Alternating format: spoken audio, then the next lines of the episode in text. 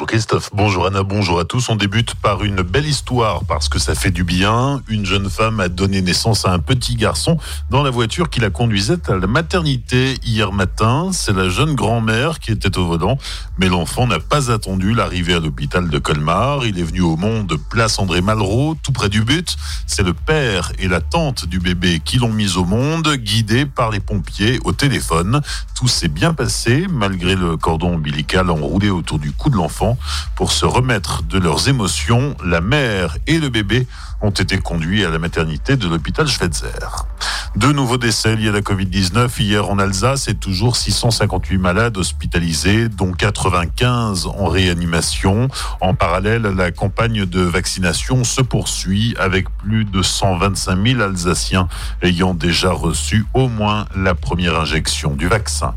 À Colmar, depuis lundi, des écoliers des jeunes dans la grande salle des Catherinettes, un lieu permettant d'accueillir plus de personnes depuis les nouvelles normes sanitaires en vigueur, les précisions d'Éric Stroman, le maire de Colmar. Les mesures gouvernementales imposaient une augmentation des règles de distanciation sociale puisqu'il faut deux mètres entre deux tables dans la restauration scolaire et donc euh, nous n'avions pas de salle qui permette de répondre à cette obligation et on a décidé tout simplement d'utiliser les Catherinettes, une salle mythique à Colmar, pour permettre à 420 écoliers de manger en respectant les règles de distanciation sociale. Donc les enfants qui sont scolarisés dans les écoles euh, colmariennes. Et puis je suis venu aujourd'hui voir sur place comment ça fonctionnait. On voit bien que les enfants enfants sont très heureux de manger dans ce cadre magnifique et que le personnel, 30 personnes de la ville, une dizaine de personnes de Préalis, notre prestataire de service assure le service dans les meilleures conditions pour permettre à ces enfants de manger chaud puisque d'autres villes de France ont pris d'autres options, notamment celle de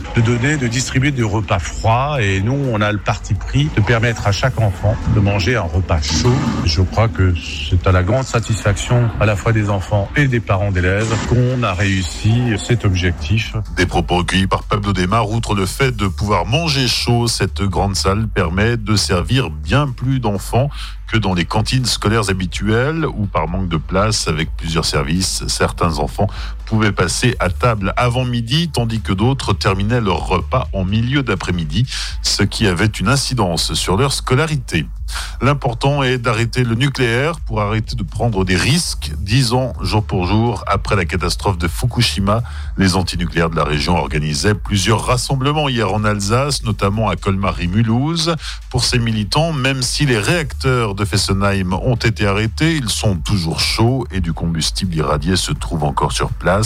Aujourd'hui, ils protestent contre le projet de technocentre mené par EDF. L'électricien voudrait en effet, pour remplacer ce site de production, y installer un centre pour traiter des déchets nucléaires en provenance de toute l'Europe. Les sports, en football, on joue la 29e journée de Ligue 1 ce week-end. Dimanche à 15h, le Racing a rendez-vous à Rennes. En handball, le SHB prépare déjà la saison prochaine. Le club vient d'annoncer le recrutement du Norvégien Akon Ekren. Le joueur de 26 ans évolue cette saison au JS Cherbourg, actuel leader de la Pro League.